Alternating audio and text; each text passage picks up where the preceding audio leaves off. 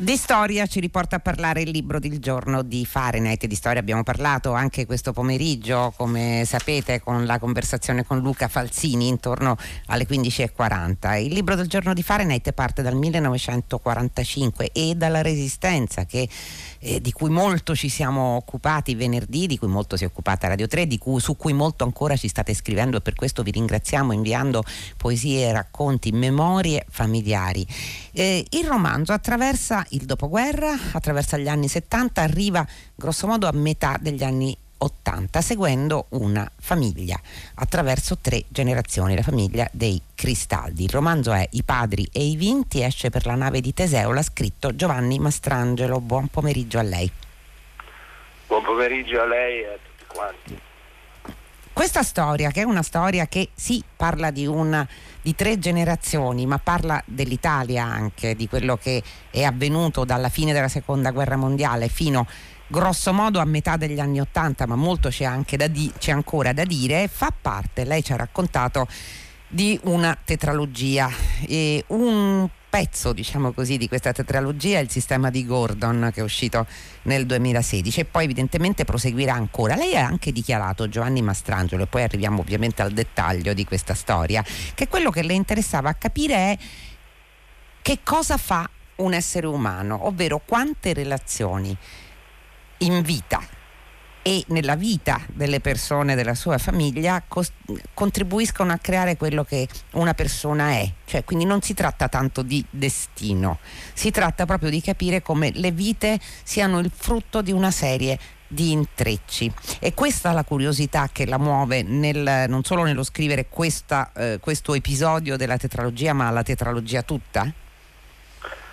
Uh, sì, Tutta la tetralogia nasce da una mia idea, da un progetto, cioè quello di voler, di voler raccontare la vita di un uomo, cioè una biografia, ma, ma non, punto, non, da un punto di vista unico, ma dai vari sfaccettati punti di vista di tutte le persone che l'hanno influenzato e come giustamente dice lei, che l'hanno fatto quello che è. Noi siamo così tanto uh, parte di un, di un tutto più grande di noi e lo vediamo anche nelle nostre caratterizzazioni, cioè vediamo sia quanto siamo, siamo influenzati dai nostri parenti e quindi da quello, tutto quello che è eh, il sangue su, su di abitudini, di, di gesti, di modi di pensare, di preconcetti anche che ci vengono dalla famiglia, dal luogo dove siamo vissuti, ma anche eh, siamo influenzati dalle persone che amiamo, dagli amici o anche da quelli che odiamo, da quelli che ci sembrano ostili.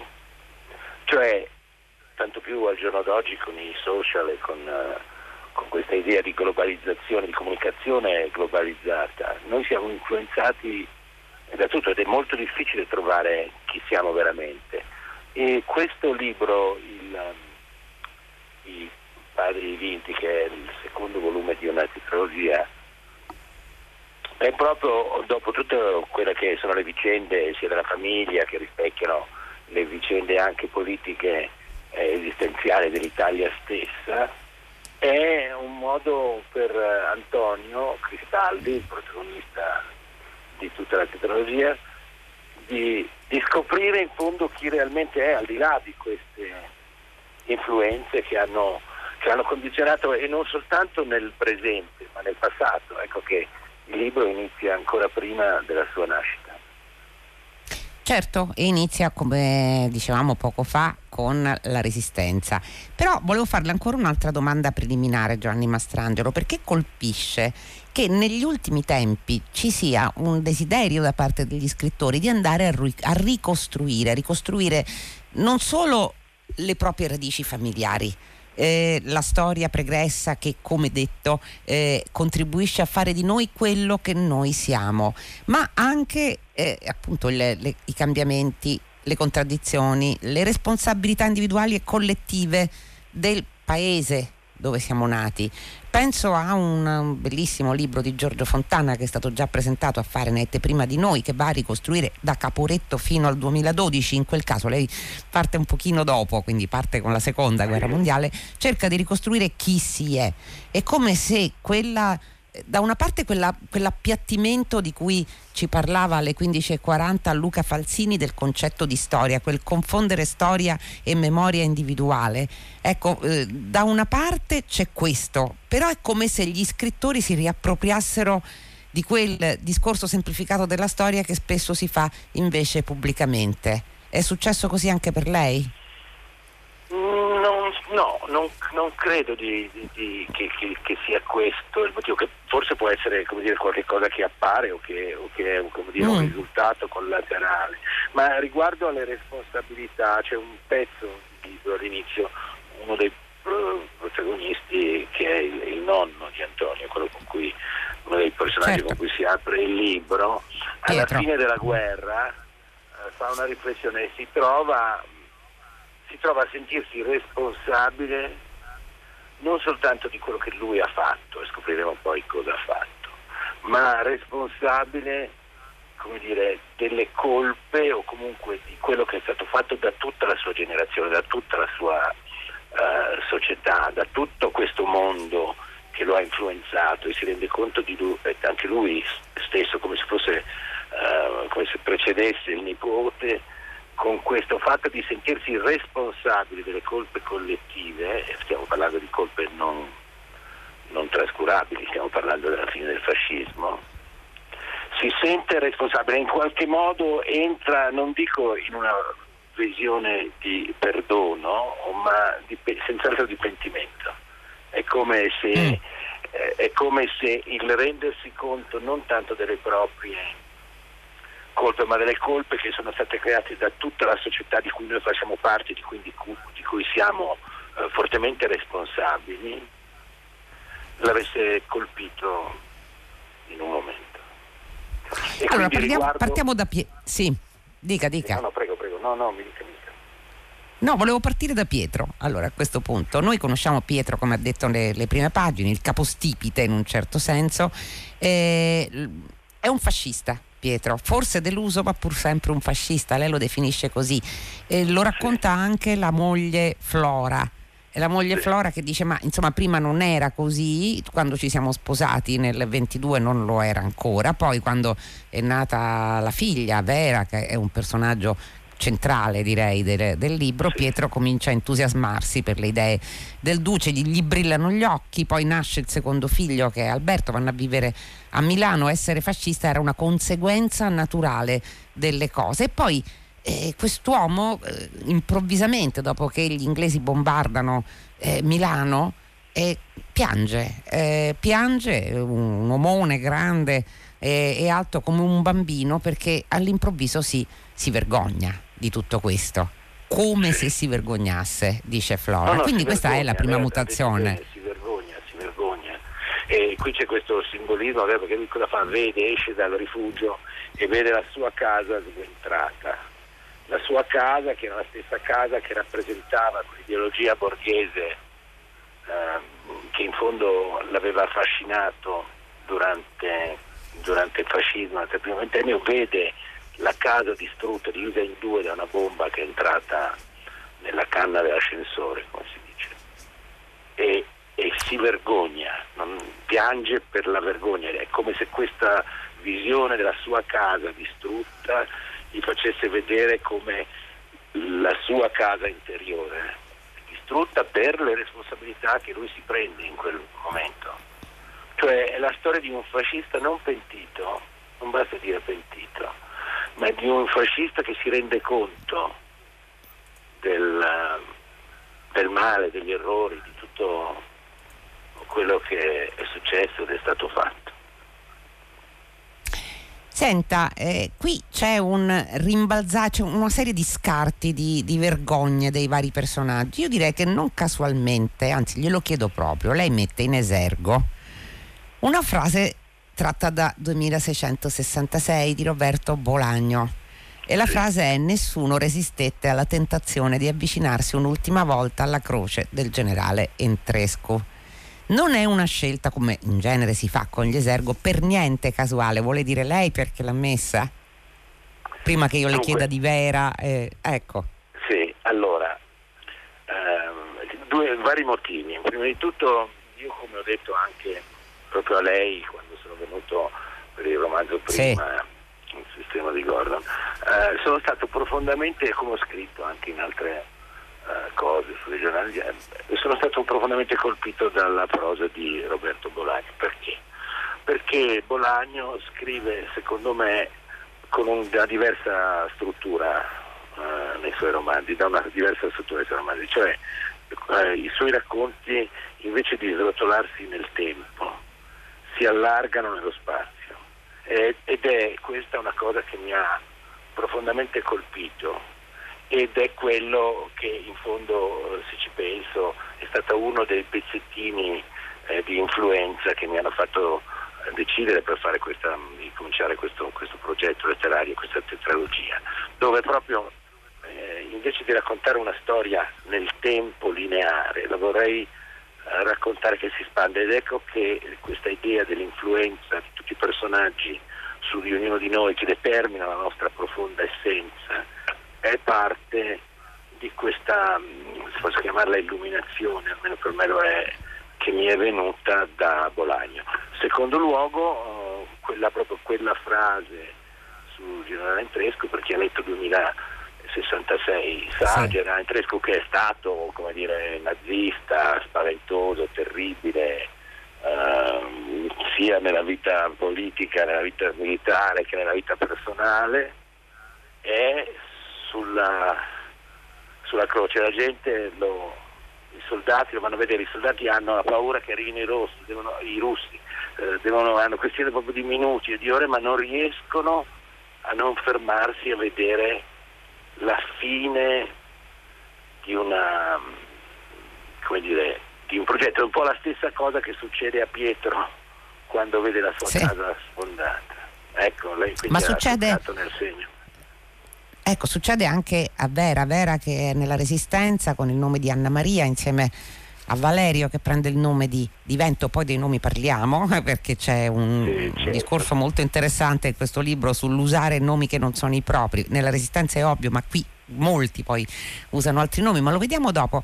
C'è eh, Anna Maria Vera, eh, la figlia di Pietro e di Flora è, stata nella resistenza e non, non, ha esitato a uccidere, diciamolo pure, sì. eh, a uccidere a volte anche inutilmente. Eh, c'è come un, una frattura che avviene proprio a Piazzale Loreto in lei e in Vento che è il suo eh, compagno di, di, lotta ma è, è, anche un amore evidentemente sì, e anche lì amore. c'è una fine, è un grandissimo amore, c'è una fine una fine di un mondo effettiva come quella che viene sancita in quella giornata a Piazzale Loreto, ma anche la fine di un loro modo di concepire la vita, credo.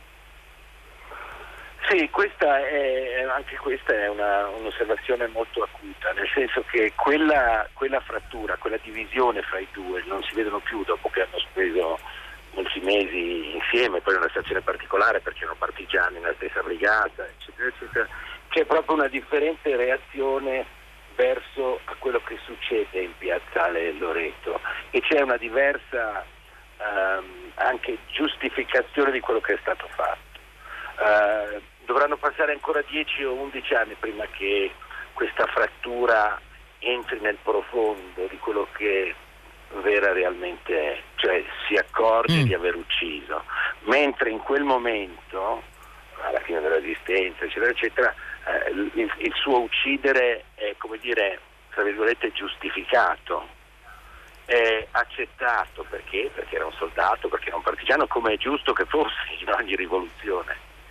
Ma la, grande, eh, grande, eh, la sua grande comprensione, che non è di carattere politico, ma che è di carattere proprio esistenziale, dieci anni dopo, viene sul fatto di aver ucciso e dice anche eh, adesso non ricordo esattamente il passo, eh, parola per parola dice quando uno uccide, anche se l'ha fatto man- per, per, una giusta causa, come lei, partigiana, che ha ucciso un fascista, eccetera, eccetera, è un assassino per tutta la vita, cioè è una colpa o comunque un peso che non si può uh, come dire, uh, ripulire con facilità, anche se la, i motivi sono giusti. Cioè.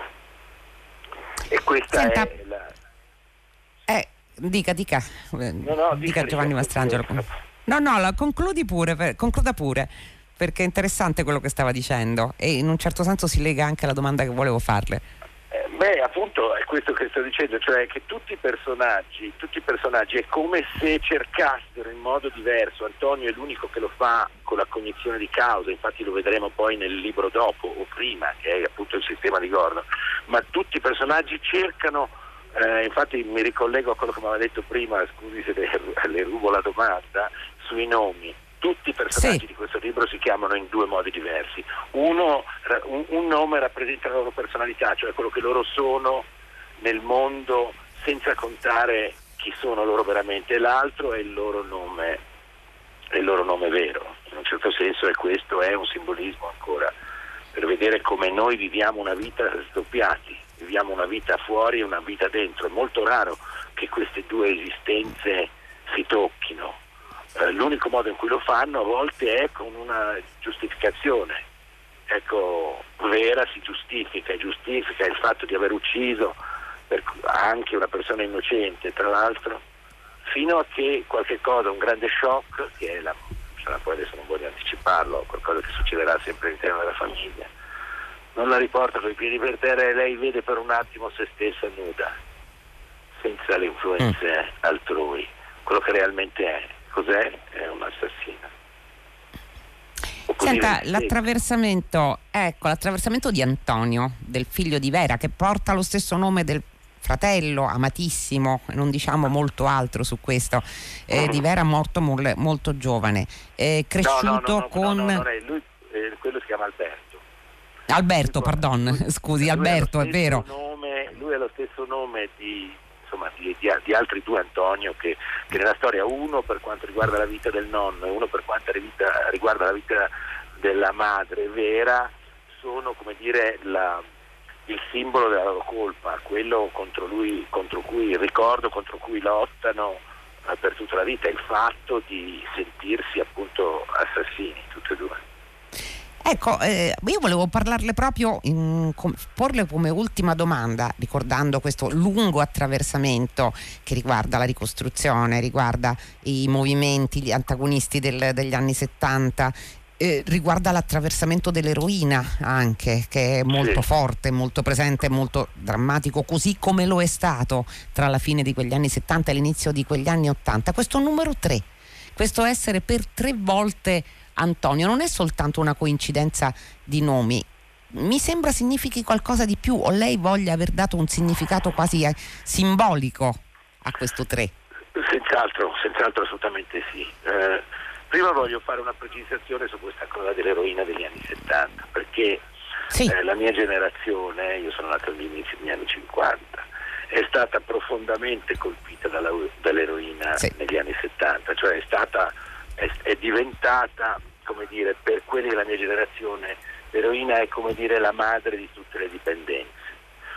Noi viviamo in una società che ci obbliga alla dipendenza, da, beh, dalla pubblicità a, a dire, alla nostra vita sociale, appunto al fatto delle influenze di cui parlavo di prima. Noi siamo dipendenti. Riesce, riesce a spiegarmi il numero 3, ahimè, in un minuto, perché fra sì, poco Fahrenheit termina il suo cammino ed è una cosa molto bella quella che lei provo, ha fatto. Que- allora, tutti i personaggi hanno due nomi, cerco di essere schematico e quasi sì.